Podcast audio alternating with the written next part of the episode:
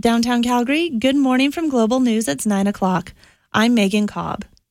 A woman in her mid-20s was rushed to the Foothills Hospital yesterday with a serious injury after she was shot in the hand. The incident happened around 2:15 yesterday afternoon in the 300 block of Cranberry Circle Southeast in Calgary's Cranston neighborhood. An EMS spokesperson says she was in stable, non-life-threatening condition. City Council meetings start again tomorrow, but first, 770 CHQR helicopter traffic. I am flying over in the downtown area. Keep in mind that today there is going to be some road closures on 11th Street between 12th Avenue and 17th Avenue. That is going to be going on until next weekend. Earn your MBA from Queen's Smith School of Business right here in Calgary. Find out more at smithmbaandcalgary.com. From the 770 CHQR Traffic Helicopter, I'm Vanessa Arate. Calgary City Council kicks off its first real meeting tomorrow, with the budget top of mind. Political analyst Lori Williams says the council isn't only challenged by a decrease in revenue. The first challenge, I think, and the most important one to remember is that this is coming very early in this new mandate, and they have got a mostly new council that's just going to be desperately working to try to get up to speed and figure out how the process works. Calgary's Climate Energy Declaration, which has been identified as a priority for newly elected Mayor Jody Gondek, targets net zero emissions for the City of Calgary by 2050. That notice of motion is set to be delivered to the city's executive committee on Tuesday. Traffic will be allowed to move in both directions across the Canada-U.S. border tomorrow for the first time since sweeping COVID-19 travel restrictions were imposed in March last year.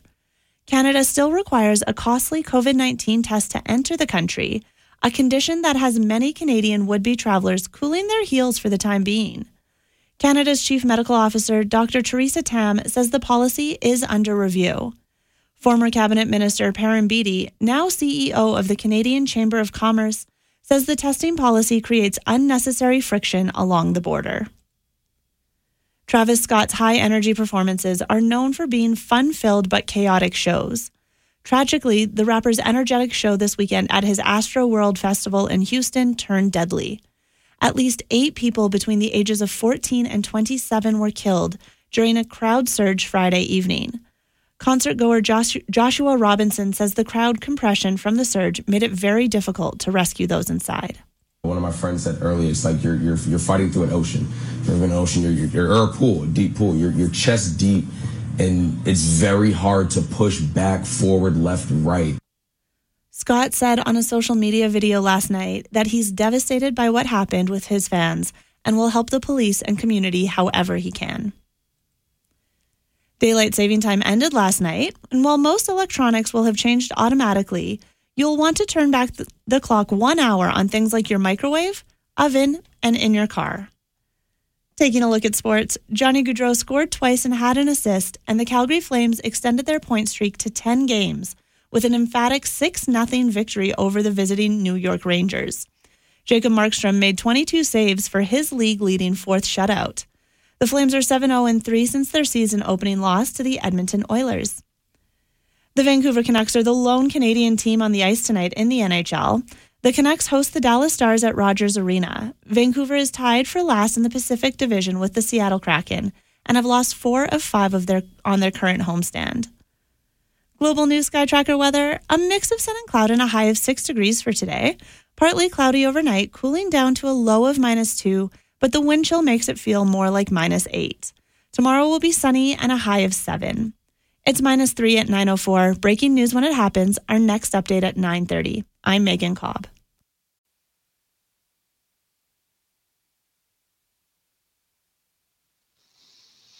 Good morning and welcome to Let's Talk Gardening. And excuse me, we're into November already. Our first session of Let's Talk Gardening as we head into the winter season. So typically, callers, it's a little bit slower, so you have a lot more time to get in. So if you'd like to join me, phone lines are wide open, 403-974-8255. That is also the text and call-in line. And just want to go over a few things. We're getting extended fall here as we go into November, so we're still able to do quite a bit of gardening out there And now it's good. Like all the leaves are off. So it gives you the opportunity to go out and really look at your trees. And the bark will tell you really everything you need to know about the tree, if it's doing well, if it's healthy, or if it's sick or what it has. You'll also be able to see if there's any physical damage to your trees. So now is a really good time to assess that. And then if you get to a point where you're not too sure, it's also a good time you can give an arborist a shout. And I know Mark at Prune It Up would be more than happy to take your call over the winter here and have them come out and assess your trees, because you'll see the effects of improper pruning at this time of year. I know we were just out looking at a fairly big site, and they'd been doing a bit of pruning on their own, and it was it's pretty bad. And when you open up wounds, or if you just chop trees on the top, or to reduce the height, and you just do it all at one level, just straight across, it's not really good for the trees. So those kind of things, you want to make sure that if you want to give your trees long life, you want to ensure that you're doing the proper pruning and care for them, and then you'll get a good extended life, especially when they're young, when they're like the 1 or 2 years old till 10. That's really where you're setting them up for that good structure as they grow. And if you're kind of chopping them and leaving stubs when they're young, it's just going to open them up for a lot of disease. And also, if you have any Schuberts in your yard, you want to look and see if you have any of that dreaded black knot. And same with your birch, you'll have the yellow-bellied sapsucker. You'll have holes all over it. And so there's just definitely a few things. But when you look at the bark, it's just like our skin. You know, when someone comes into work or you see somebody and they just look ill, you can just tell. Same with your trees. You can look at the bark and you're saying it looks like a really nice, healthy skin. So your trees will tell you a lot. So you can get out and have a look at your trees. Right now, also what you want to be doing outside is you want to spray any of your tender evergreens like cedar, Kauri boxwoods, even the berginias, some of the upright junipers. You can give them a spray, a good coating with Wilt Proof, and that's that antidescant I've talked about lots. I refer it to as the lip balm for your tender evergreens. It's just so dry, like, and we're heading into a dry patch here again. I know we had some rain there a couple of weeks ago, which was awesome, but it's definitely dried out a little bit now and getting dry again. And so we just want to be careful, get our trees to bed with some good moisture in the ground, so that way when they come back to life next spring, they're going to have enough water. So right now you also can water all your trees, your evergreens, give them a good, if you have any pine trees or spruce, give them a good washing down. That water will soak right through them and you'll be good to go like that. Also, what else can you be doing at this time of year? And you can water any of your big deciduous trees as well, and blow your leaves off. I know we have a little area down at Spruce It Up down below, and I just went around with the lawn tractor. I blew a bunch of the leaves off the grass into the tree beds, just to give them that little bit of mulch area, and give them, cut the grass down a little bit lower. It was getting a little bit long, because that way you don't get the mice coming into it. And so if it's a little bit shorter, that'll tend to keep the mice away as well, which becomes a winter thing. One thing I've found that works really good is the bait for the winter time. So the little mouse bait, if you happen to get mice into your yard or into your house or certain areas, the bait works really, really well as a good control method. But right now, I'm going to go down to the greenhouse and we'll do our annual Sunday morning chat with Jen down in the greenhouse. Good morning, Jen. Hey, good morning, Merle. How are you? I'm doing good, you know. Yeah? And it's that daylight savings time has ended. And so for guys like me, it's worse, though, because I get to sleep an extra hour. But I'm a 4 or 5 hour sleep guy. So I'm up an hour earlier. And Look out, world. Merle's up. Yeah. So, that's awesome. So anyways, that's kind of funny, huh? So I get to sleep an extra hour. Yeah. No, I wake up, I'm looking at the thing, and it says like 6 or something, and then actually no, it's only 5. So. Oh my gosh, yeah. Well, I enjoyed it. I'll take it. That fall back, no problem here, right? Nice bright sunshine. Absolutely. So now we're heading into our Christmas season. We're heading into the winter season. Yeah, it's here. We've sealed up the tropical house. It feels nice and warm in there. It does. And you guys got some pretty nice stuff going on in there. And also we got the old, and for everybody listening in, we can start the Amaryllis questions. This is it's typically when I get quite a few of those. So anybody wanted to know about Amaryllis, but you've got some bulbs in now, Jen? We did. We've got some. Yes, we're still waiting on the rest of it. As everybody I think knows, it's been a bit funky with getting shipments in from different places, and we don't always know where everything is. But I think we have stuff on the way. There's little delays, and there's always that kind of a chain reaction. But yes, we do have more coming in. In fact, we're expecting more shipments of Christmas things this coming week.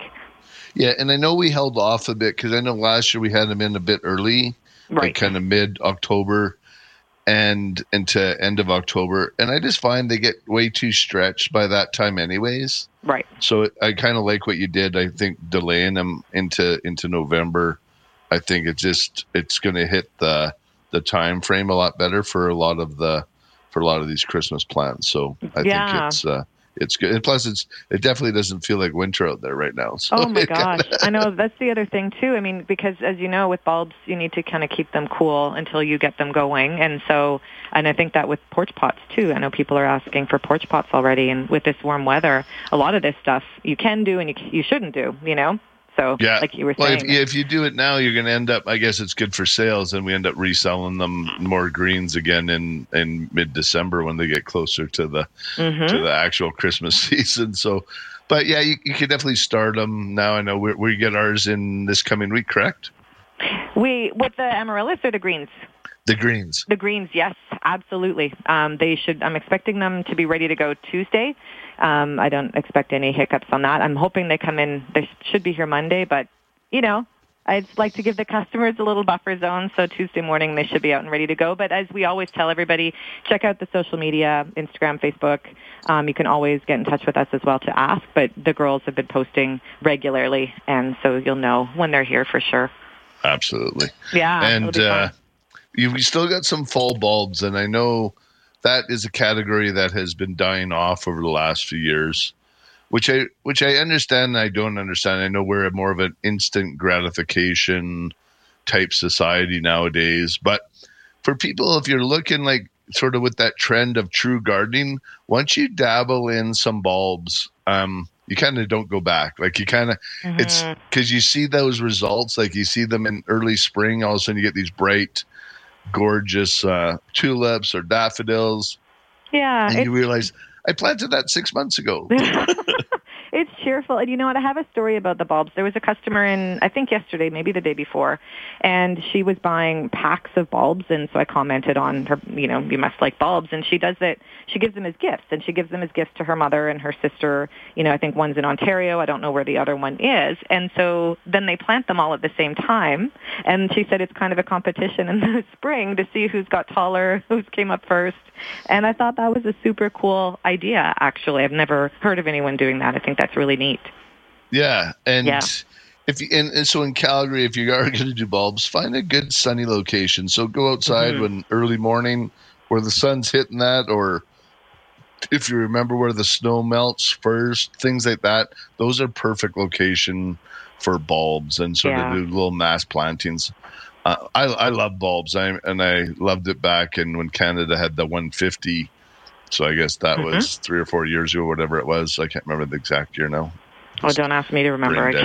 Yes. It was 3 or 4 years ago. Merle. Jeez. Yeah, I know. Is it Tuesday? I don't know what's happening. I don't know. No. So that was it, and I thought that would really help spur it on, because whenever people see bulbs in the spring, we always get lots of people come and asking, oh, can I buy those now? Can I buy tulip bulbs now? Right. No, right.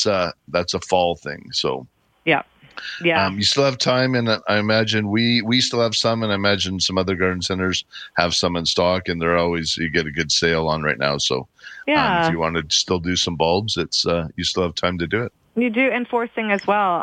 Don't forget, besides our amaryllis, we have the narcissus in as well, in those cute little bowls, the paper white. Yeah.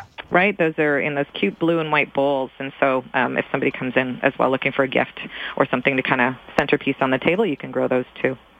Okay. And some hyacinths. Yeah. Another one. That one I always love too. Just sort of, that one's perfect for a bulb. And do we still have any of the bulb vases? I think we still have a few of those left. I think we still do as well, because I've seen that we've been potting them too as a sort of a display. So I would have to double check that. But yes, I believe Suzanne still has some down there set up. Awesome. Yeah. And when we head into the winter season, keep an eye on our social media. You're doing, you guys are going to do a weekly special of some sort throughout the garden center. Yes, we are. Yeah, so keep an eye on that kind of stuff. And yeah, that's been fun. It's been fun watching people kind of come in and focus too on what is on, I don't know. And then they get a chance to get the plant that they wanted as well. So yeah. And just a reminder, if you live in the Southwest or in the Northwest with that new ring road, from West Hills Shopping Center to Spruce It Up, you're 15 minutes. It's amazing. Crazy. That new road. So if you're thinking, oh, it's always too far to go check them out, just jet on that new ring road and you'll be out to Spruce It Up before you know it. Yeah. It'll be awesome. Bring coffee. Exactly. Americanos for everybody. Yeah. I love it. Cool. All right. Well, thanks, Jen. And thanks, Merle. And for anybody heading down to Spruce today, say hi to Jen and the crew down there, and they'll be sure to look after you very well. Thanks, Jen. Love it. Thank you. Bye. Bye-bye. All right. If you'd like to join me, phone lines are wide open, 403-974-8255. And I'm going to take a quick break. You're listening to Let's Talk Gardening on 770 CHQR.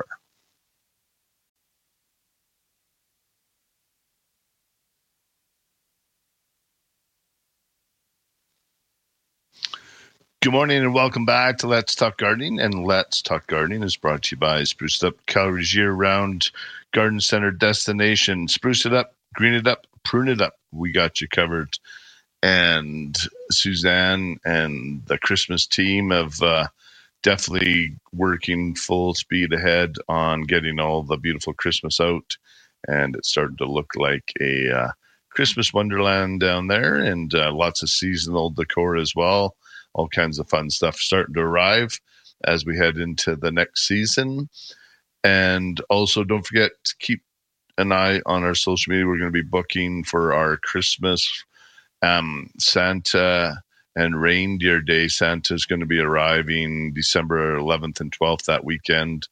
And I think we're one of the very few places where Santa actually brings his reindeer with him, and you get to get a picture with himself and one of his reindeer. And we always end up with some awesome pictures, and you get to chat with Santa himself. So don't forget to get that ready or booked on there. When we get that up online, that should be fairly soon this week. We should have that ready to go. We're just getting the final details from Santa, and that to make sure we have everything right, what he needs to get all set up, and then we'll be ready to go. Got a few texts again, and if you'd like to join me, phone lines are wide open, 403-974-8255. Got a couple texts here. How should I prepare my roses for winter? I have covered them and got winter kill. I haven't covered them and got winter kill. What can I do? The main thing is what I do with roses is I don't prune them back a whole lot in the winter. You want to leave all that extended branching and that over top on the upper part. So that way, if you do get some winter kill, you have a lot left that you can prune back. If you prune them back in the fall, you're going to end up, then if you get winter kill, then you're going deeper into your plants. And that's the same with hydrangeas. A lot of these tender or more tender plants that we are growing in Calgary now. So you want to ensure that you leave enough wood on there that we do, and you will get some wood. You will get some winter desiccation in our plants here and there, especially when we're dry like this. But a couple of things you can do is cover them. You can put like chicken wire or stuck a wire around, create a circle, and then you can fill that center up with leaves. That definitely helps. You could do sort of, you get those fiber pots or styrofoam covers. You can do that as well. Some people have used the wax covered cardboard boxes as well. And you can give that a try, and that will definitely help get your roses through the winter. But right now, I do have a caller. I'm going to go to Anne. Good morning, Anne. Morning. How are you? I'm doing great. How can I help you? I have discovered soil maps in a majority of my house plants, and I'm just looking for what my plan of attack should be. Well, one thing we're going to do is we're going to water a little bit less. Especially going into winter, I get a lot of these calls at this time of year. It's just we continue on our same watering schedule from the summertime, and then when we get into these shorter days, you will create that issue with the fungus gnats. Yeah. So we have a product called a mosquito dunk, and we have them in little bags that and with the directions on how to do it. So what you want to do is you create like a tea with these mosquito dunks, and then you water all your plants with it. So it works very similar. It kills the larvae and that in the soil, similar how it would deal with mosquitoes in ponds or what have you. So, and it does work real good. But, and then just before you do that, I like to just aerate the soil. So either just get a stick or a fork, or I even like using a chopstick, sort of just sort of stir up the top inch of the soil in all your pots just to let air out, because sometimes you get that sealed crust on there. Yeah. And then if you kind of aerate the soil, it'll help dry it out a little quicker. And then give it a water with the tea mix, with the mosquito dunk. And I can't remember the directions if you have to do it once or twice, but typically once or twice, and then that should solve this issue for you. And then just water less. Yeah. And the main thing is, the main thing is with your plants is don't really ever set them on a schedule. It's good to have a schedule just to check them, but just because it's Tuesday, don't water. Like if they're not dry, and all your plants won't need water the same day. So someday, Monday, your philodendron might need it. Your African violets might need it on Thursday. So but let them all dry out a little bit in between waterings, and you'll have nice, healthy plants. Awesome. Thank you so much. You're very welcome. Have a great weekend. You as well. Take care. Thank you. Bye-bye. All right. And I got a couple more texts that I'm going to. Someone was talking. I heard Kevin singing ABBA there just before I came on. He was pretty good. And he got Kevin, we are very impressed with your Staying Alive vocals. So he should maybe look at taking that up. He did a good job. But let's go. I got a text here. Velociliacs are 15 years old and have been cut down to the bottom to try to make them stronger. New growth is very spindly and flops down and doesn't stand up with strong growth. Should I pull out and start over? No.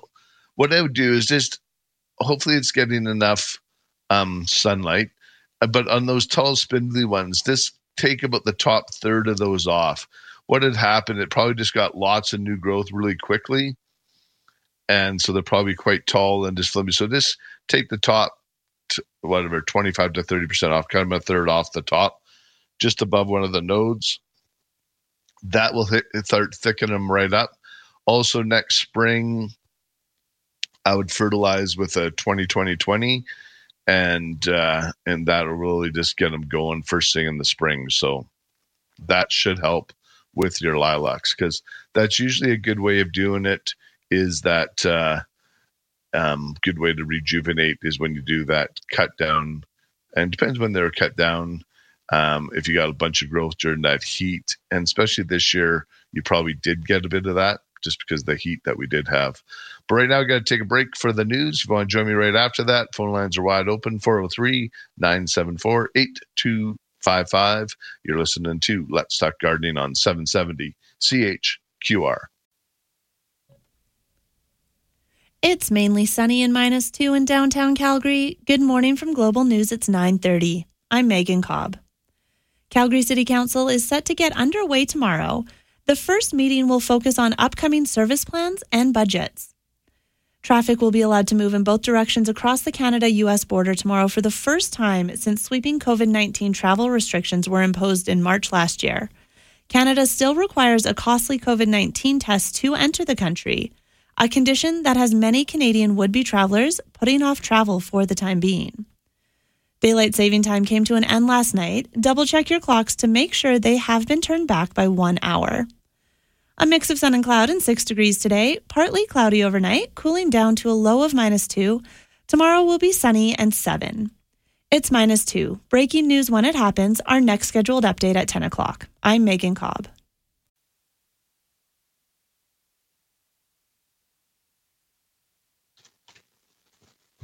Welcome back to Let's Talk Gardening. I'm Merle Coombs, and I'm going to go to the phone lines, and I'm going to talk to Sue. Good morning, Sue. Good morning. How are you? I'm doing great. How can I help you? Well, I have a beautiful Honeycrisp apple tree in my front yard, which faces west. Nice. And this year is going to be the first year that I have it without the protective water bag around it, because I planted a new tree in the backyard, and I needed to give that tree the water bag. So this year is going to be the first year that it's unprotected by that water bag. How will I prepare? Like, should I wrap it in jute for the winter so it doesn't get eaten by rabbits? For rabbits, you can use a product either called Bobbex, or even you're just better to get some chicken wire or stucco wire and just sort of create circles around your, like you can just create a barrier that way with some wire for the winter time. I see. Would it be right up against the bark, or should I put it like a few inches away from the bark? Yeah, a few inches away. And that's even leaving the water bag on. I probably wouldn't recommend that always. Like if it worked out, it was good. But typically I wouldn't recommend sort of anything tight up against the bark on your tree for long periods of time. Oh, so even the one with the water bag, I would typically say to remove that for the winter time. Okay. And just use the stucco wire. It's just that way that it gets used to the sun hitting it. And it's just going to age properly, and it's not, and it's just like if you wear a Band-Aid or something all the time, real close to your skin, it can create rot and stuff like that as well. Okay, so on my brand new tree that I planted, how will I support it for the winter? Like, I almost feel like the bag offers some support to it as well. Okay, you should be, if it's planted properly. And especially going into winter, I wouldn't worry about it blowing over or doing anything like that, because the ground will be frozen and it'll be rooted in. And I would just use the stucco wire, sort of create a barrier like that 6-8 inches away, put a circle around the trunk of your tree. If you're in an area with lots of rabbits and mice, I would use the product called Bobbex as well, or even put out some of those little mouse traps that has the poison. And the poison that is in there, they're one kill. Right. So when the mouse eats it, it just goes and dies. And if something else eats it, it won't die. Like it won't kill a bird or something like that. It sort of just, it's kind of gross, but dehydrates them from the inside out, blah, blah, blah. Without getting to. Okay. Is Bobbex something that you'd have to reapply during the winter as well? Or you get lots of moisture, I sort of say once a month, unless we get a ton of rain or something like that. It's good just to apply. It says that it can go up to 2 months, but again, depending on what type of area you live in, if you're in an area with lots of deer and lots of rabbits, or some of the newer areas in around Calgary, we got lots and lots of rabbits. Because I feel bad. Like my neighbor he planted a whole bunch of apple trees, and then he just didn't put the Bobbex on, and or the wire. Had it the year before, but didn't do it the second year. And they just chewed, and it killed. It was $3,000 worth of plants. Like it's just, and they'll chew the bark off the bottom, and then that basically they take it right down to the cambium layer, and then your tree just desiccates from the inside out. So, yeah, I lost one of my trees through that in the same area, in the same location. So, I want to protect this one. Yeah. So just ensure that you use the wire. And or Bobbex for sure. And then just also, if your grass is quite long going into fall here, give it one more mow, just down just under that 2 inches. So that way it's a little bit tighter. If you have long grass, that invites those little critters to hang out. So wonderful. Thank you ever so much. You're very welcome. Have a great rest of the weekend. Thank you. You too. Bye-bye. Bye-bye. Bye-bye. All right. And I got enough time. I'm going to go to Sylvia. Good morning, Sylvia. Oh, good morning, Merle. I have three healthy hibiscus plants, and they all have flowers on them. And I was just wondering, should I be cutting back on the fertilizer for now? In the wintertime, you can kind of go down to every 6 weeks or something like that, depending on how much you're doing it before. Right. They're pretty heavy feeders, though. So if you continued on, it's not really going to hurt them. No. But you can definitely slow it down. But if you have them in a bright window and they're blooming, they're going to use the food anyway. So you definitely won't hurt. What are you feeding your hibiscus? Oh, the 30-10-10. Yep, that's perfect. Right? Yep. Okay, also is neem oil good for cleaning the leaves? I've heard something about Absolutely. Yeah, if you can still get it. We're not allowed to sell it anymore in garden centers because it's not registered as a plant product. Oh, okay. The government wants. We used to have it, and then the government said they wanted to have the registration fee of $1 million or more. Oh, and it's just there's not enough. We can't sell enough ever to get the $1 million investment back. I understand. Yeah. So, but you can. I think they still sell it in some of the health food because in the States it's registered. I think for about 400 pests. The neem oil is an awesome natural insecticide and fungicide. Right. So, and that's where the Pure Spray Green that we do sell is a natural pharmaceutical grade mineral oil. Okay. What is it called? Pure Spray Green. Pure Spray Green. Okay, yeah, and it works really good as a fungicide and a insecticide as well. All right. And you can use it to clean your leaves, and it gets rid of all that yucky stuff. So. Okay. Okay, then. All right. Thank you so much. Have a good day. Thank you.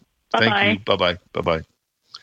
All right. And that is that's the unfortunate thing in Canada sometimes. And with our population and stuff and some of our regulations, it does make it hard.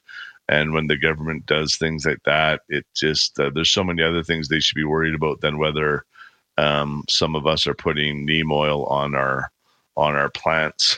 And I just think sometimes a little common sense wouldn't hurt, but we know that's probably a little bit hard when you get into some of the governments. So they don't look at that, but I'm not going to go there. And today was the end of daylight savings time, just a reminder. So it is 9:39 and I'm going to take a break right now. If you'd like to join me after the break, phone lines are open 403-974-8. 255. You're listening to Let's Talk Gardening on 770 CHQR.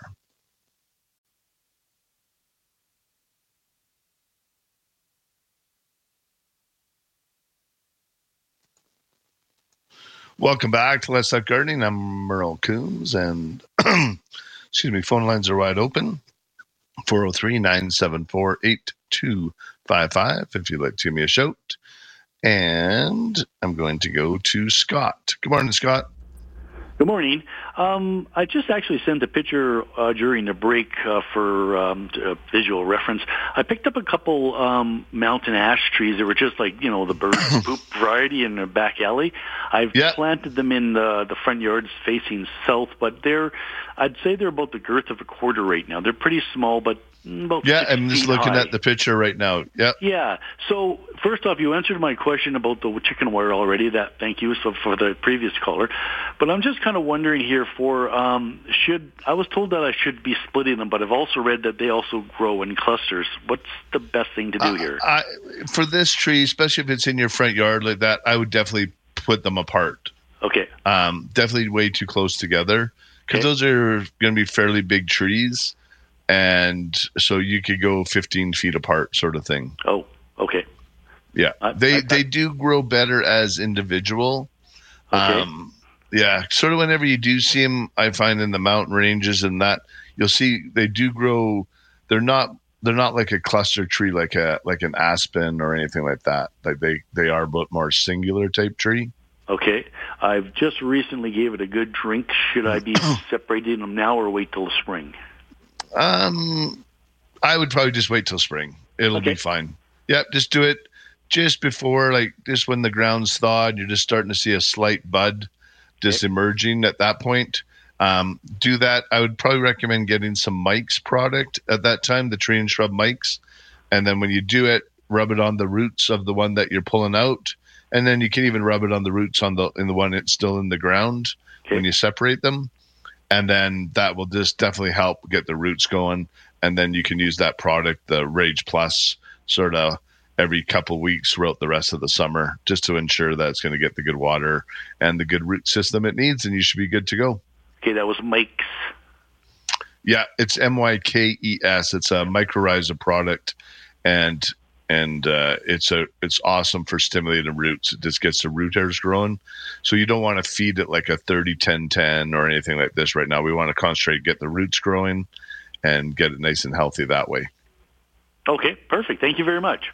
Yeah, and just be careful with that wire that doesn't rub on the other one. I sort of see the wire going across. Just make sure none of that hits the bark. Yeah, and, from where you're looking at it, it looks like it's right on it, but it's a good foot away from it. Okay. Yeah. And, and then just, they said just around there, you could just put a couple of the stakes and then put your chicken wire or the stucco wire.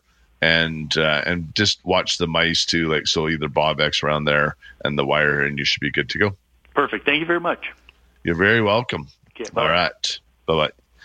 And again, if you'd like to join me, phone lines are wide open. You can give me a shout, 403-974-8255. And getting a few texts. Wondering how I can slow down or block the growth of my cactus. Usually people have a hard time getting cactus to grow fast. Depending what type of cactus it is, you can cut them back. You can break them off if it's one that has like a segments, if it has different sections of it, you can cut it back, or if it's just one straight one. If you're able to send us a picture in, we could have a look at that and be able to give you a little bit more. As far as slowing it down, you're just doing too good of a job. So I don't really want to tell you what not to do there, because, like I said, cactuses are typically slower growing. So if you're getting good growth on it, that will great as well. And I see Chris just texted less light will help. Yeah, that will too. Slow it down. Like I said, but if you got it growing so healthy, that's kind of a good thing. You kind of don't want to deter that. And got a couple more texts here. Good morning.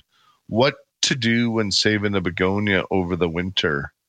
And so it can go outside again next summer. It's in a 12-inch pot.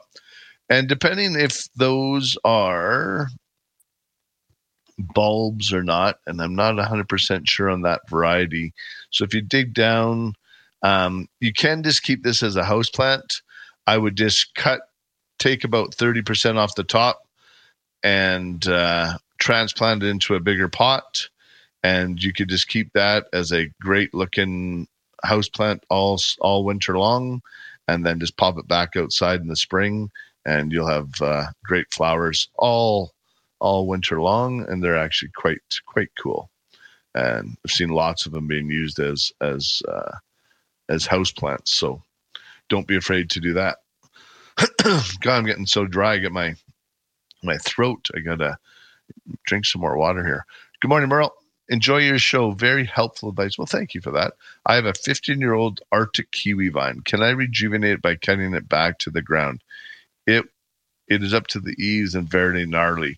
Yeah, with that too, you might even just want to leave about a third of it up. And I would do it in the spring. I wouldn't do it right now. So I would I would do it and maybe take some of the sides off some of the old dead wood, but try and leave like 2 or 3 feet of good solid branching, and then it'll just send a branch from there. And I'm sort of following what I see being done in the wineries. Like when you go to a winery like Quail's Gate or Mission Hill or something like that, you'll see underneath where the vines branch out, they have a real thick stump. So they keep going down to that 3 to 4 foot level, and they rejuvenate them, and then they let them vine out from that stump. So I'm going to recommend you do the very same thing with your kiwi vine, is you sort of leave it at that 3 to 4 feet stump area, and then it'll send out all its vining from that point. You just don't want to lose all that great energy you have in there. So, and we got one more here, and it says, thank you for the show. Do you know any friendly deterrent to pigeons nesting or hiding in unwanted places, piping gutters? Yeah, definitely. Some of the flickering silver things. A lot more is those spiked. You can get them at Birdo. I don't think we have any in. Some of the hardware stores have, and they're just called bird deterrent, and they have little spikes, so you can stick it on the areas where they like to nest, and it just makes it really uncomfortable. Do not use the sticky things. I remember someone I knew had used the sticky sticks up there, and then the bird got stuck in there, and it wasn't very good. So don't do that, and just use the spikes, and that will work from there. But right now I'm going to take a break, and if you'd like to join me after that, phone lines are wide open, 403-974-8255. You're listening to Let's Talk Gardening on 770 CHQR.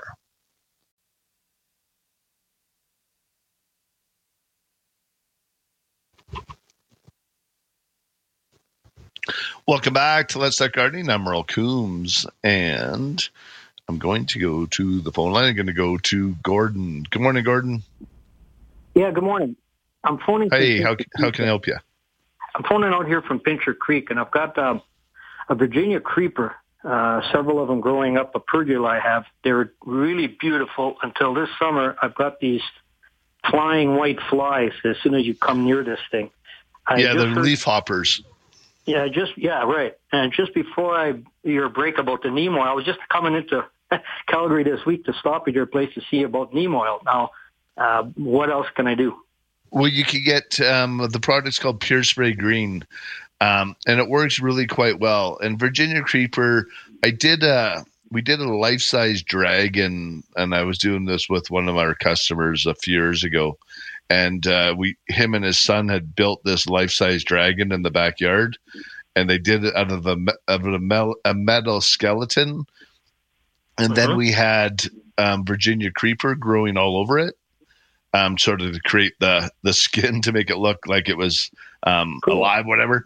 And but when you have a large amount like that, so we use Pure Spray Green, and sort of from July 1st till about the end of July, you need to give it a spray sort of every 5 days, because that's sort of when they hatch and do that. But once you get them through that cycle, you're totally fine. Okay, from the beginning of July. Yeah, because that's sort of when they start coming out. If you see them a bit earlier, obviously start then. But you want to start on it before you start seeing too much damage, because just check underneath the leaves and things like that. And it works really good as a fungicide as well, so you won't get any of that powdery mildew, which you can get sometimes on those Virginia creeper. Yeah, sure do. I've got a bunch of patio furniture out there in July. Am I going to be safe with that or cover up? Yeah, you definitely cover it up, because it is an oil. So you could either mix it into like a backpack sprayer and then just sort of go through and create that mist and get in the leaves and things like that, or a hose end sprayer. The backpack one works the best, because that way you're not wasting a whole bunch of product, and you can just mix it and just give it a good shake, and then just sort of spray it sort of that once every 5 days and get through that cycle. I'm sorry, and one last time, the name again? It's Pure Spray Green. Pure Spray Green. Okay, thank you very much. And it's a pharmaceutical Alberta product. It's actually made by Suncor. It's a byproduct from our natural resource, our oil and gas. Well, maybe my stock will go up when I buy it. Yeah, and so you can get it there at Spruce It Up. And I'm not sure else has it, because I know I did buy a whack of it. It got discontinued on some point, and on some one of our distributors went out of business, so a bunch of it came available. So I got a whole bunch of it. It's just such a good product. It's the next best thing, like to neem oil. I kind of like it's our neem oil that we can have. So it works really quite well. Great. I'll be in on Thursday. Thank you very much. All right. Say hi. Thanks when you're there. Thanks, Gordon. Bye-bye. All right. And where I'm at for time, I actually probably don't have time. So if Marie, Dawn, Jean, and Dawn want to just hang on after the break, I will definitely go to you right away after the break. I'm going to do just a quick text because I'm right near the end. Hello, Merle. We always enjoy the garden show. Do you have any tips on how to successfully plant an avocado plant? The tip has been rooting in water and is about 12 inches high with a strong root system. Yeah, so at that point, what you want to do is you want to plant it into, if it's that big already, I'd go into like a 6 or an 8 inch pot, put about a couple inches of soil in the bottom, put the avocado pit with the roots into the pot, and then just gently fill it up. You leave the top third of the pit just sticking out of the soil, and then just pack it in nicely, water it in, and you might need to stake that up, but it should be fine. And if it keeps going a little bit spindly, you might want to just tip that growth on it to make it thicken up, and you should be good to go. But right now I'm going to take a break for the news. You're listening to Let's Talk Gardening on 770 CHQR. It's mainly sunny and -2 in downtown Calgary. Good morning from Global News. It's 10 o'clock. I'm Megan Cobb. New service plans and budgets are top of the agenda at tomorrow's first City Council meeting with the newly elected council. The city's revenue stream has been hit hard thanks to empty office buildings downtown and the provincial government taking a larger cut from property taxes. Political analyst Lori Williams says the federal government may be able to help. So we already know with respect to childcare and housing that a direct deal with the federal government is possible. And so, again, that becomes politically complicated because the provincial government is going to be the one to sort of get the credit for whatever deal is made. Williams says dealing with municipalities has been a tactic Prime Minister Justin Trudeau has used for a while, rather than dealing with Premier Jason Kenney. We're still likely 2 years away from a provincial election in Alberta, but one party is preparing to secure a seat in the legislature. The Alberta Party held their annual general meeting yesterday, which featured a virtual meet and greet with the new leader, Barry Morishita. You know, we've got plans in place to move across this province. We've got plans in place to develop CAs and networks across communities. We've got plans in place to recruit candidates. So now the hard work for the next 20 months begins, so that we're in a position to form government in 2023. In 2019, the Alberta Party won 9% of the popular vote, but failed to win a seat in the legislature. The potential for a strike at the Cargill meatpacking plant in High River continues to grow. Over 1,400 unionized workers participated in a strike vote Thursday, with the overwhelming majority voting in favor of strike action. UFCW Local 401 Scott Payne says workers don't feel respected by the company, as mediation talks were revealed to have changes to benefits which would have ultimately had the workers pay more in the end. Cargill tells Global News it aims to be a supportive employer and is engaging in regular discussions with union members. The southbound lanes on the road to North America's post-pandemic recovery will finally reopen tomorrow, as the United States allows fully vaccinated travelers to cross the Canada-U.S. land border. Steve Henniger reports. It's the first time traffic has been allowed to move in both directions since the two countries imposed sweeping COVID-19 travel restrictions in March 2020. But Canada still requires a costly COVID-19 test to travel northbound, which has many Canadian would-be visitors cooling their heels for now. Canada's Chief Medical Officer, Dr. Theresa Tam, says the policy is under review, though no word yet when it might change. Canadian Chamber of Commerce CEO Perrin Beattie says the policy creates administrative hassles along a border where people are supposed to be able to cross freely. Steve Henniger, the Canadian Press. This Remembrance Day, Afghanistan War veteran Teg Singh will be riding his bike to military memorials around Calgary as a fundraiser for the Veterans Transition Network.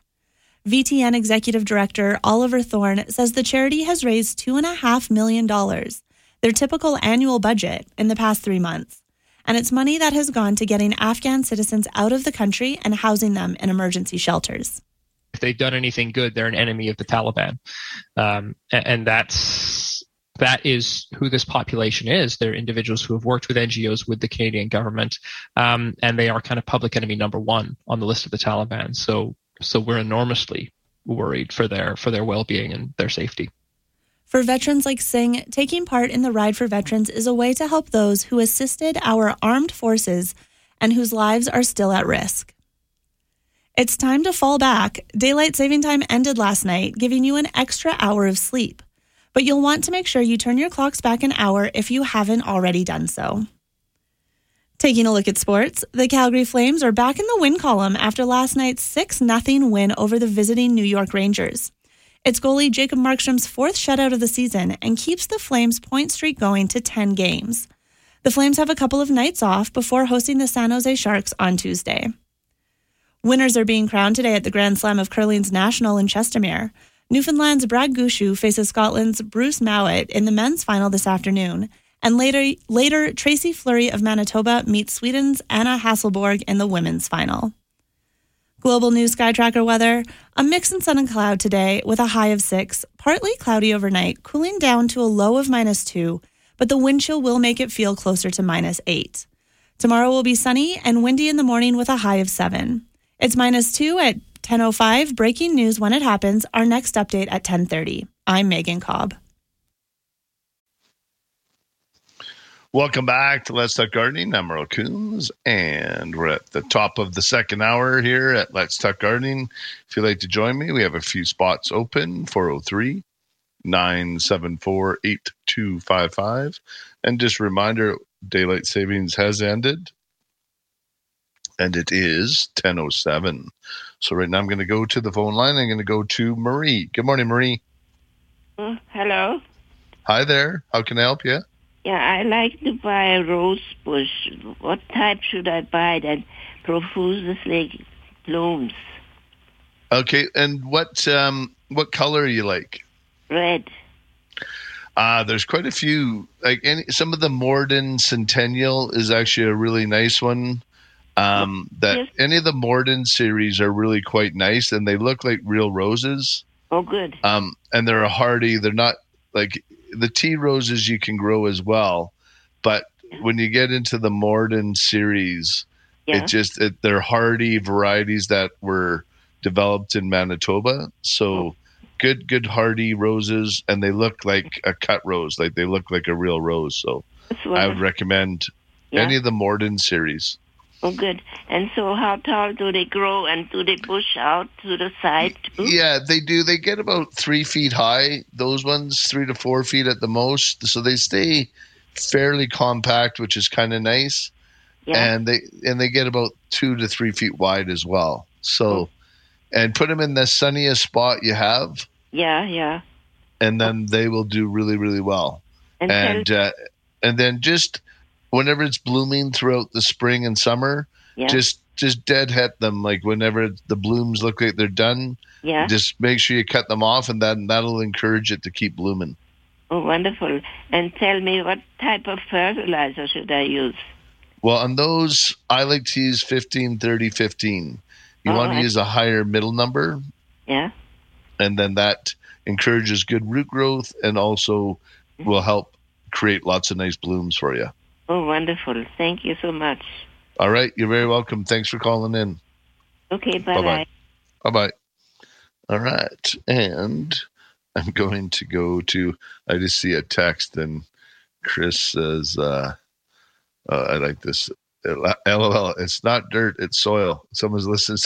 So I always say that when people ask me about dirt or soil, but I always, it's... we sweep the dirt off the floor, and we put soil into our garden. So, it's always soil. And I'm going to go to Jean. Good morning, Jean. Hello, Merle. I would need more information on those horrible things that eat the star at the top of my spruce trees and then eat down. Oh, those weevils. They're nasty. Weevils, they're not a red beetle or anything. No, they're a little maggot, and they kind of, what happens early spring, they crawl up to the top of your tree, uh-huh. and they burrow into the new growth where it's nice and soft and lush, and they get in there and they eat the tree from the inside out. Right. Now, I got you before, but you see, the tree that is being attacked is about 50 feet tall, but now it's eaten down about half the tree. So I got about 25 feet, but it's still too high to reach. I'm out in the country, and I only have a 12-foot. How far away from Calgary are you? 2.5 hours, 3 hours. Okay, what's your nearest town or... Well, I can't afford an arborator. Oh, arborist, yeah, because that's really, I was going to say, the only way is to get... No, I have a front-end loader. I could get somebody up about now, but I have a 12-foot ladder, but then that'll be a while. Yeah, I wouldn't recommend. But I got to saw it off, and I could saw it off. But now, if I saw... They don't fly these things then, do they? No. Well, they do. They have a flying stage, but for the most part, yeah, they crawl up there as a. So the main thing is to do is a really good cleanup in the spring as well. But if you're getting that much damage already, it's like you just got to try and get up there to save the tree, right? And now, the big chunk, is it safe? I can haul it out to my pasture, but I don't want to burn it where I take it. Yeah, but it would be better to burn it, wouldn't it?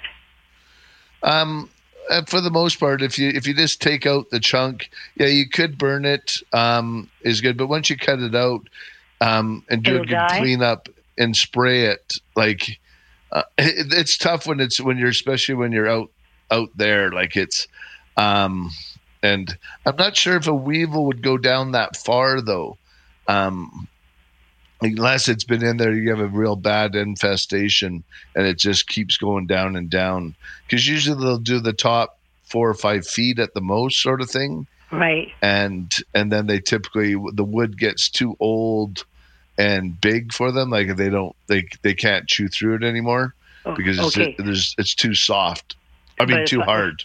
If I hauled it out to the pasture and left it there, they'd die there. They'd die, would they? Yeah. Now, it has started on another nice 50-foot tree right next to it at the top.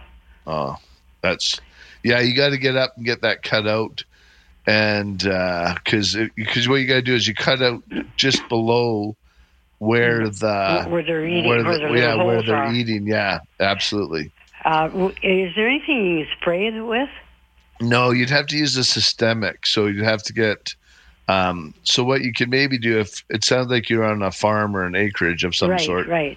You can go to your UFA and ask them for a systemic, because you guys are able to get a little bit better, more powerful insecticides than what we're allowed to sell retail. Uh-huh. So as a farmer, you can go in and you can get systemic, uh-huh. and so just tell them what you got.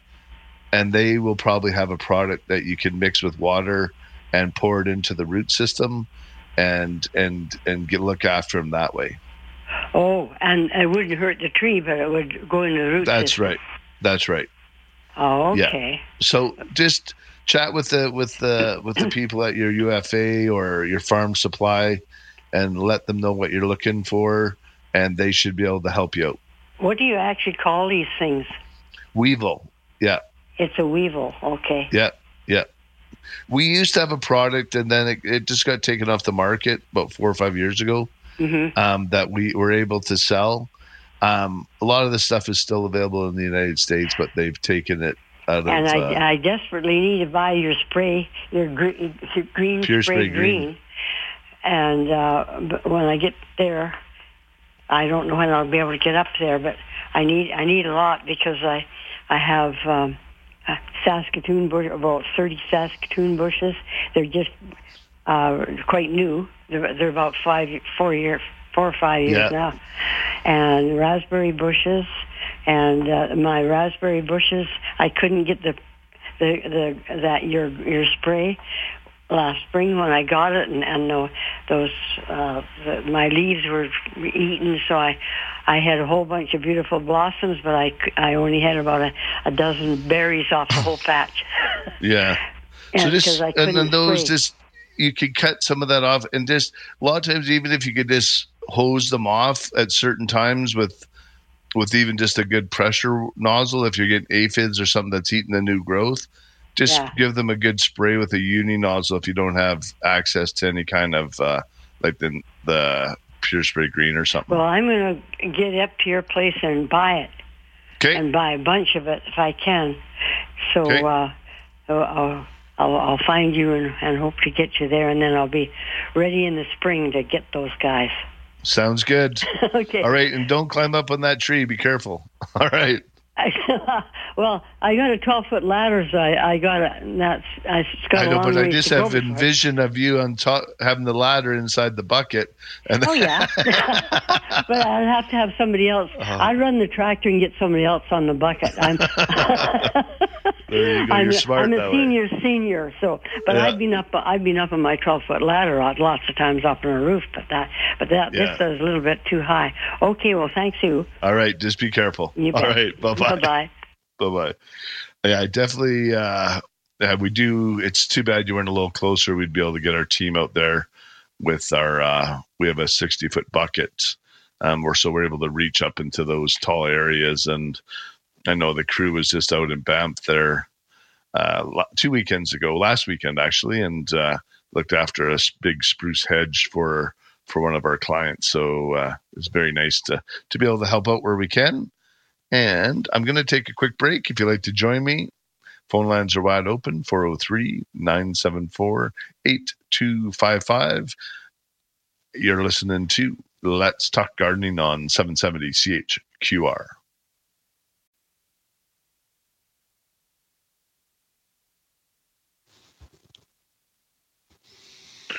Welcome back to Let's Talk Gardening. I'm Merle Coombs. And again, just a quick reminder, it is 10:20 a.m.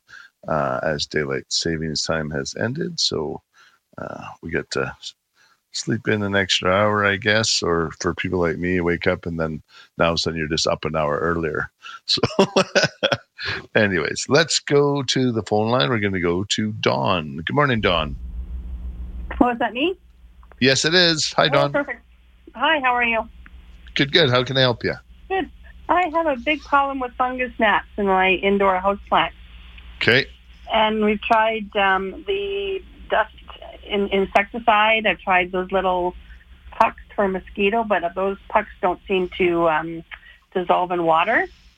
And then my husband bought some nematodes, and I'm not sure about those. So those should work. The mosquito dung should work. We have a little instruction sheet on how to do it. Okay. To get it to dissolve into the water, you make a tea, and then you sort of, if you do it into a water can, and then you kind of keep it, and then you can use it to water in your plants. We get a lot of people using it, so it should work for you. Did you get them from us, or because we usually supply the little instruction sheet with it when you're buying it? Yeah, I think we did get them from you guys, from you as well, but I'm not sure. Like, do I dissolve them in hot water? Because I kind of put like a quarter and crumpled it up into a jug of water and let it sit for a couple of days, and it's just crumbled into little pieces. Yeah, it's probably dissolved into that. I don't. I don't recall the exact instructions on it. If you call down to the store or send an email to info@siugc.ca, okay, they can or even on Instagram or Facebook or something, if you want to, they could probably send you a picture of the instruction sheet on how to do it, and or if you're close by, stop by for a visit and and do it that way, and just talk to the girls. Both Jess and Jen are in today, and they would definitely be able to steer you in the right direction. So, okay, and that is your best bet, and also you got to just change the watering practice. Typically when you get fungus gnats, and I had an earlier caller, it's typically watering too much. When we see a lot more of this as we head into winter, because our days get a lot shorter and the plants aren't using as much water. So what I would do is also just aerate the top of the soil. I get a chopstick or a fork, and then just sort of stir, like just go through the top bit of the soil on the pots. Yeah. Or if you like to use your finger, and just aerate it so that way it can dry out as well. And then just cut your watering down. Only water when they're dry, not on a regular schedule. And right. And that will make a big difference, because a lot of times people get into a schedule because it's Thursday. I got to water my plants on Thursday. Yeah. So you got to break those habits, and they're usually good habits to have, because at least but maybe those are the habits. The Thursday you check your plants. You don't water them. You're just checking them to see if they need water, and then check. And they typically can go an extra week, unless it's right out in the full sun or something. But at this time of year, your plants can definitely go a lot longer without water, and they can dry out a little bit more. So I would just leave them for a bit and let them dry out. But that mosquito stuff should work to kill the larvae and get it looked after. But the biggest thing is just to change up your watering practices. Get used to just watering just when the plant is dry. Yeah, that's what I've tried. But there's some plants that just keep the water in there. But that's why you got to stir it up. Yep. And just aerate the top of the soil. That will help dry them out. Maybe move those plants into a sunnier location until they dry out, and then you can move them back and then get them onto a regular watering schedule. But maybe just get those into some bright light and get that soil dried out. Okay. What about putting sand on top of the soil? No, that's going to hold more moisture into it as well. Okay. Yeah. Because then you can't really see the soil. So let's just get it fixed first, and just do it that way. It would just aerate the soil, let it dry out, get them into nice warm spots, get your mosquito dunk tea fixed up, and give them a shot of that, and then you should be good to go. Okay, that's great. Thank you so much. All right. Thanks, Don. Okay. Good luck. Have a great day. Bye-bye. You too. Bye-bye. All right. Going to go to Robert. Good morning, Robert. Good morning, Merle. Thanks for taking my call. Of course. Merle, how can I help you? I just finished setting up my bird feeder and heated bird bath for the winter. And I just did it on Saturday, and the birds found it, and they were delighting in it. And first thing this morning, a cat shows up. And I just wanted to emphasize to people how important it is for people to keep their house cats in their house, because they're not supposed to be out roaming around. And unfortunately, there is the odd cat around from time to time, but it's something that's very, very important at this time of year when people are setting up their bird feeders. Yeah, no, you're sort of like you're watching the old Sylvester and Tweety thing, right? He's hanging out waiting for him underneath the bird feeder. But Tweety thing, right? But we do have a product called Skedaddle. Underneath the bird. You maybe want to turn off your radio there, Robert. I haven't got my radio on, actually. Okay. Oh, we're getting feedback in the back somehow. Radio there. Yeah. Yeah, I'm not sure what's going on there, but that's better. Yeah, that's there you better. Are. But over the years, Merle, I've seen the magpies dive bomb cats. And they gang up on the cat and then they drive it away. But this morning there was only two magpies, and the cat was more persistent than them actually. But the bottom line is that people should keep their house cats in the house.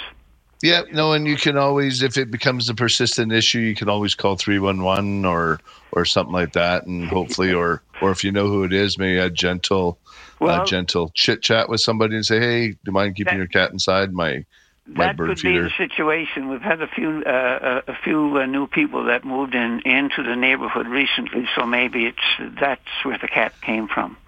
Yeah. But I do enjoy your show, and especially enjoy the bird guy that comes on from time to time. Yeah, Brad the Birdman. Yeah, he's a good guy, and actually I'll be having him on next week probably to come on and try and get a little bit more regular through the winter as we get going through here, because he always has lots of good information, and he's down at the store today. So if anybody's going down and they want to chat with Brad about birds.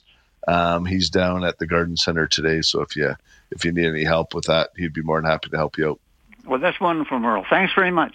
All right, take care. Bye now. Bye-bye. All right, and I'm going to take a break for the news. You're listening to Let's Talk Gardening on 770 CHQR. It's partly cloudy and 2 degrees in downtown Calgary. Good morning from Global News. It's 10:30. I'm Megan Cobb. Case managers with Veterans Affairs Canada continue to be overwhelmed by the number of veterans assigned to them. Case managers still deal with an average of 33 clients each, despite promises from the Liberal government to reduce their caseloads to a maximum of 25. Concertgoers who attended the sold-out Astroworld Music Festival in Texas say they are still shocked at the deadly pandemonium that broke out on Friday. 8 people died in the crowd surge, including a 14-year-old boy, and dozens more were injured. Last night was the time to fall back. A reminder, daylight saving time ended last night, and to turn your clocks back 1 hour. A mix of sun and cloud for today, reaching a high of 6, partly cloudy overnight with a low of -2, and sunny and 7 for tomorrow. It's 2 degrees. Breaking news when it happens. Our next scheduled news at 11 o'clock. I'm Megan Cobb.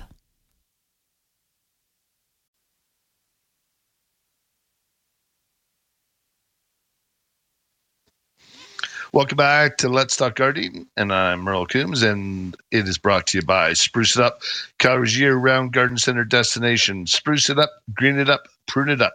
We got you covered. And I'm going to go to the phone line, and I'm going to go to Robert. Good morning, Robert. Oh, sorry, I already did Robert. Sorry about that. Forgot to cross. I'm off my list. Going to go to Ken. Good morning, Ken. Morning, Merle. How are you today? Good. Yourself? Good. Say, I got a house plant, and I don't know the proper name of it. It's kind of like a wandering Jew. It's quite a long, viney plant with kind of heart-shaped leaves. But I've got these looks like little white cotton batten, and inside there's a little green bug. Yeah, it's called mealybug. Mealybug, okay, and it's covered in it. What should can I spray it with something? Okay. Or? Yeah, you can. But it takes a little bit of work with those too. Like if you get a Q-tip, you can spray it with Pure Spray Green or an ambush or something like that. But it's almost better if you get like a little Q-tip, dip it into the Pure Spray Green and just rub it out, like sort of like you'd be cleaning your ears out. Yeah. Actually, I stopped in your shop here a couple months ago, and actually your girls told me that. And then I had it under control, I thought, and then I went on holidays for a month, and I came back, and it's just lousy. Yeah, so once you get it under control, like physically, and then you got to spray it once a week for sort of 3 weeks in a row just to get the eggs and stuff after. Right. Okay. Because what has happened is when you clean it, there's probably still eggs in there, and then it comes back again.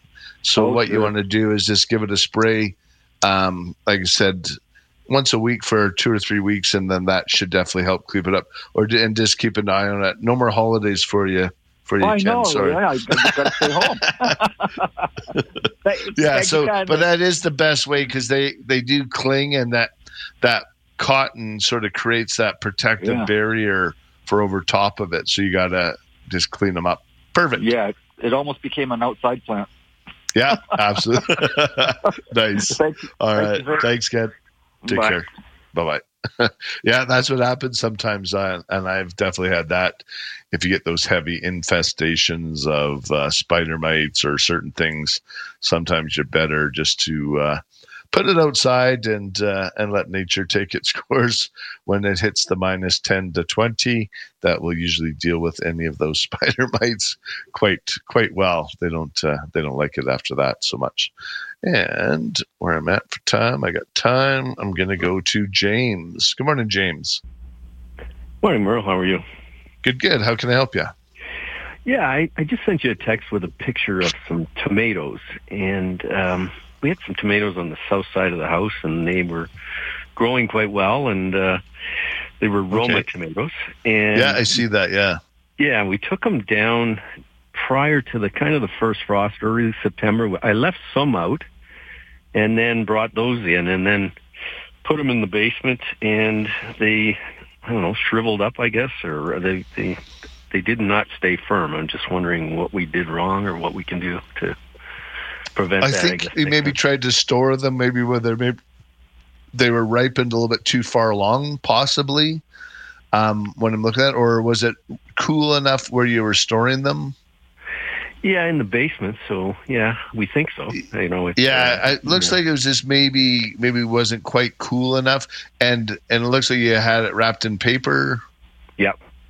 Okay, and maybe just make sure, like, I think when they're ripened to a point too is a little bit more airflow through it, and it doesn't look like there's blossom end rot or anything. I'm kind of looking to see if it had any calcium deficiencies, but it doesn't look like you had any of that. Yeah, it's just more of a, I would think it's just a storage, like getting them to a cooler point of storing your tomatoes is what my guess would be. Okay. What about leaving them on vine longer, I guess? Absolutely. That's another, definitely a way to do it. Getting them vine ripened or making the bruschetta a little sooner. Okay. No, that's great. Yeah. And you know what? Because you're also growing them naturally, right? Yeah. So, and a lot of times when we get stuff from the grocery stores, they're sprayed with other things to help store them and to help make them preserve properly. So it's so you're, like you say, you're doing it naturally. So you're probably maybe not going to get as long as if you bought some at a grocery store, where sometimes it seems like it'll sit there on the counter for weeks on end and nothing happens. And it kind of tells you that they're probably treated with something to help do that. So yeah, we had a great crop. It was, as soon as we put them on the side of the house, it was a very good crop. Yeah, it was just a little disappointing that they turned shriveled up, I guess, at the end, but. Yeah, well, my guess is, they just having them in a little bit of a cooler spot, but not refrigerated. And I'm just trying to see if there's any other ideas that I should. Yeah, you don't put them in the refrigerator. Just cool, dark spot. And like I said, I think they're probably just a little bit further along than what they would normally be to ripen them up. Okay. Perfect. All righty. Thanks, James. Yeah, and just like I said, just get on the bruschetta earlier, then you don't have to worry. Yeah, my wife makes great bruschetta. Awesome. Right. Perfect. All right, take care. Bye-bye. And actually, I got time to take one more. I'm going to go to Christine. Good morning, Christine. Good morning, Merle. I live in northwest Calgary, and I have a mountain ash tree. It's about 22 years old. It's just lovely. I'm wondering, I have to prune at least one branch because it's impeding on my neighbor's deck. I'm wondering if I could do that now or if it's better for me to wait till the spring. If it can wait, I would probably wait. Unless it's dead, damaged, or diseased, then I would take it off. But if it's just something that you need to remove because of an obstacle, mm-hmm. I would wait till spring. How thick do you think the branch is? I would say at where it joins the rest of the tree, it's probably, I'm looking at it now, I'd say a good 3 inches in diameter. Okay.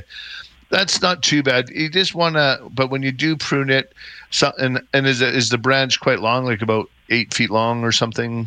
Yeah, more than. Okay. So when you do cut it off, if you're going to do it yourself, you want to take it off in about 2 or 3 sections. So cut off the longest, take 2 feet off, take another 2 feet off, and work your way into the trunk, because you don't want to cut it all off at once, because then you'll tear on you, because you'll have all that weight coming off at one time, and there's a really good chance that you'll tear. So just do it in 2 or 3 cuts, work your way towards the trunk, and then right at the main trunk, you'll see a collar. There's a little edge Yeah. And you want to be just on the outside of that edge when you make your final cut. So just nice, and then you can do that now. So if it's smaller, I wasn't too sure if it was like a 5 or 6 inch. If it's 3 inch, that's fine. And then over the winter, that helps with the healing, and it'll start healing over. So you just want to be able to do that, and you'll be totally fine. Okay. So it would be okay to do it now then? Yeah, absolutely. Okay. It's bigger ones that you would suggest waiting. Is that correct? Yeah. If you're reducing a tree by quite a bit or larger, because sometimes you open up to big frost cracks and things like that. But on something like that, you should be fine. Again, just be careful not to take too much at once. Like do that 2 feet, work your way towards the main trunk. And then that way you don't get any bad pruning, any tears or anything. Perfect. Thank you very much. All right. Thank you. Okay, bye, Christine. Bye-bye. Bye. All right. And I got to take a break, and phone lines are wide open, 403-974-8255 if you'd like to join me. You're listening to Let's Talk Gardening on 770 CHQR.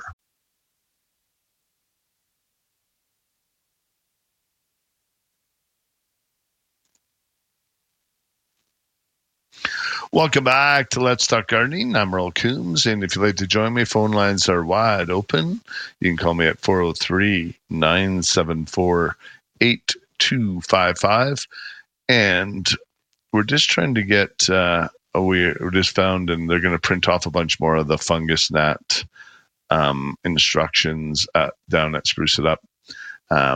We were out of the instruction sheet, so they're just going to work on that today. Should have that ready to go for when you go in there. But it is the mosquito dunk, and what you do is you just drop one of those containers into a water can, and then you just let it dissolve, and it works great on the mosquito larvae and other flying insects, including fungus gnats and fruit flies.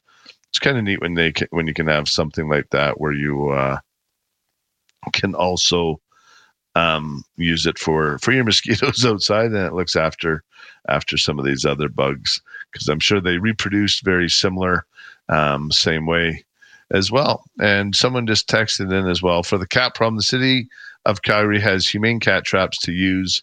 And when you have a cat in it, you return it with it in the trap, and they contact the owner, who needs to pay the fine to get the cat back. And that's true. Like a lot of times I know you see people who are out there, and we are heading into the bird feeding season. And if cats are out and going after that and going in your yard and stuff like that, they need to control them as well. As it's pretty cool when you see the birds out and about. But I'll be honest, you don't see a ton of cats roaming around as bad as you used to. From what I remember as a kid, we see the odd big old alley cats run around and dealing with them. I'm going to just go to the text line. We got a couple texts. I picked up a fiddle leaf fig in late September. It's been doing quite nicely. 2 new leaves with minimal endema. However, I have a few articles about folks using clover as a cover crop for their indoor pots. Do you think that might work as a fiddlehead fig to give nitrogen requirements? Just trying to think. I haven't really ever done anything like that. The only problem is that the clover kind of gets ratty looking after a while. I just think you're better off, if you want to make sure you're fertilizing and doing your things properly, you can just put them on a regular feeding basis, like a fiddle leaf fig, 20-20-20 once a month, and that will just give it everything it needs. If you want to plant a companion plant underneath your fig, you can definitely use a pothos or the spider plant. Some of the ivies would go really well underneath there. And then that would definitely help out for sure if you're trying to just create a little bit of a nicer look.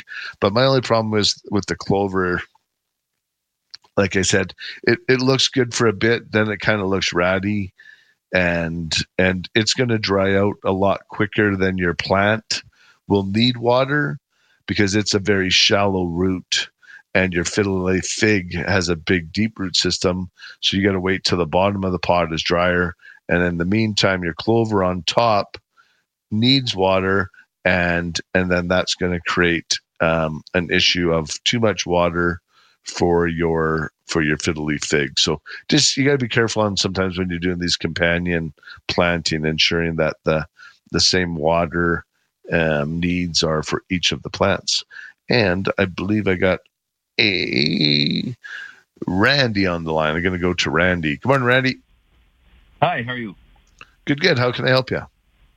I actually texted you some pictures of some spruce trees. I've got about 16 40 to 50 foot spruce trees in property of Drumheller. A few years ago, the bottom needles, it looked like, maybe somebody was spraying with some 2,4-D Roundup. Just the few branches on the bottom of the odd tree were dying. I thought maybe they got hit with some chemicals. But then over here, they kept getting bigger and bigger, and the south side of the trees were really dying. The north side of the trees were fine. And now you can see in the pictures all the inside, the middle of the needles are starting to turn brown. Okay, what time did you send the pictures, do you think? Because I don't see them yet. Oh, okay. I just sent them probably about 50 minutes ago, but I sent them about 2 weeks ago as well. I just never heard anything back. Okay. I don't see them for some reason. They're not coming through. This is up 974-8256? No, 8255. Oh. 8255. That's probably why. This other guy's wondering why you're texting him all these pictures of spruce trees. But anyways, now I talked to one guy, and he figured they might be spider mites. So this last year, I've been spraying with high-pressure water, up trying to, get as high as I can. But I would say it's probably more desiccation. Like, if you send me the pictures, I'll definitely respond. When you get these big trees like this, and it's probably just years of desiccation. So watering them right now is a really important time.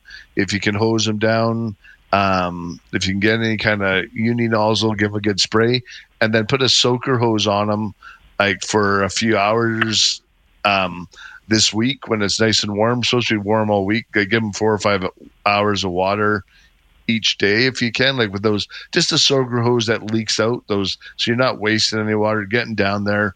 And I would say it's probably more that than spider mites. Okay, there might be some in there, but I my guess would be we're probably dealing, and they might need a good spruce clean out, and where you can get up into them and do a really nice cleaning up and remove a bunch of the dead wood from the center of those spruce trees. Okay. Well, I got grass with sprinklers, and they get about an inch of rain an inch of water every week throughout the summer. So I know they get lots of water. But as far as cleaning up the dead stuff, if a guy cleans up the dead stuff, will new growth happen on these spruce? Oh, absolutely. Yeah, and but they need the water and then a good fertilizer like 30-10. It's been so dry, and again, we're going into one of these dry falls, and it looks like it's going to continue right to freeze up. So they go to bed dry, right? And then they got to and a spruce tree is mainly feeding its root system or in the top 2 or 3 feet of the ground, because they anchor themselves that way so they don't blow over. And when you get this dryness going right into fall, and then when they go to leaf out or needle out next spring, there's just not enough moisture in it. So you get smaller growth patterns and then lots of deadwood, because Mother Nature's natural defense system is to start dropping needles and drying out some of the needles because it just can't support all of it. So at times like this is when it's really important. Do you have bark mulch underneath your spruce trees? Mainly pines, and then any grass clippings and stuff I put in there, and it's great mulch. Yeah, if you can get some bark mulch, really helps a ton. Put it like 4 or 5 inches thick the first time, and that'll keep the weeds down, but also really, really helps keep the moisture in there. So you might want to look at possibly adding some good bark mulch underneath all your spruce. Okay. It'll make all the difference. But when I see those pictures, I'll respond to it if you get those through to me. Okay, I'll resend them. Thank you. All right, thanks. And I'm going to take a quick break. If you'd like to join me, 403-974-8255. You're listening to Let's Talk Gardening on 770 CHQR.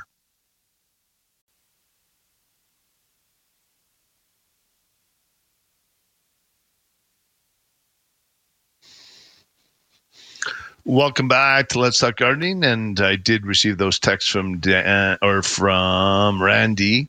And what it is this the natural needle drop that evergreens go through every 2 to 3 years. But I would still definitely look at putting some bark mulch underneath those and ensure that they get great fall watering. But that natural needle loss, that yellow that you're seeing in the middle, is actually quite natural. So just you'll be fine on that. And I'm going to go to Cheryl on the phone line. Good morning, Cheryl. Hi, good morning. Kindly tell me whether or not my onions will survive over the winter. Now, what happened is I planted them by seed last spring, and I put them too close to the in front of the lettuce, and so they didn't get enough sun, so they didn't grow very big. Now, do I take them out or do I leave them in? Typically, you would take them out. What I would do is maybe just do a little bit of an experiment, because I have seen people where they've left things like that in and they've done quite well. And if you pull them out, they're not going to do nothing anyway, so you might as well leave them in and see what they do. Yeah. Okay. So leave them in and see what happens. No harm, no foul, right? Yeah. And those garlic that you told me to plant, they're already about 7 inches high. Oh, wow. So they'll survive over the winter, eh? Yep. Yeah, they should be totally fine. Yep. Okay. All right. I'll let you know. Awesome. All right. Thanks. Okay. Bye. Have a good one. Thanks, Cheryl. Bye-bye. You too. All right, and great show today. Lots of participation. So a few things that, like I was saying, if you do have your amaryllis out and you want to get it blooming by Christmas, you probably want to pull it out here in the next week or so. Here, get it up and get it planted into some soil and get it into a nice warm spot, and that will activate that bulb to get going. This week, again, is looking really nice, plus all week. So get out, give your trees and shrubs a little bit of water, and look for any of that dead, damage, or disease branching. I know Mark is booking a month or so out throughout the winter here. So if you're looking to get him out and to look at your trees and shrubs, he'd be more than happy to do that as well. And that would be about it. Until next week, we'll get our garden on right here on 770 CHQR.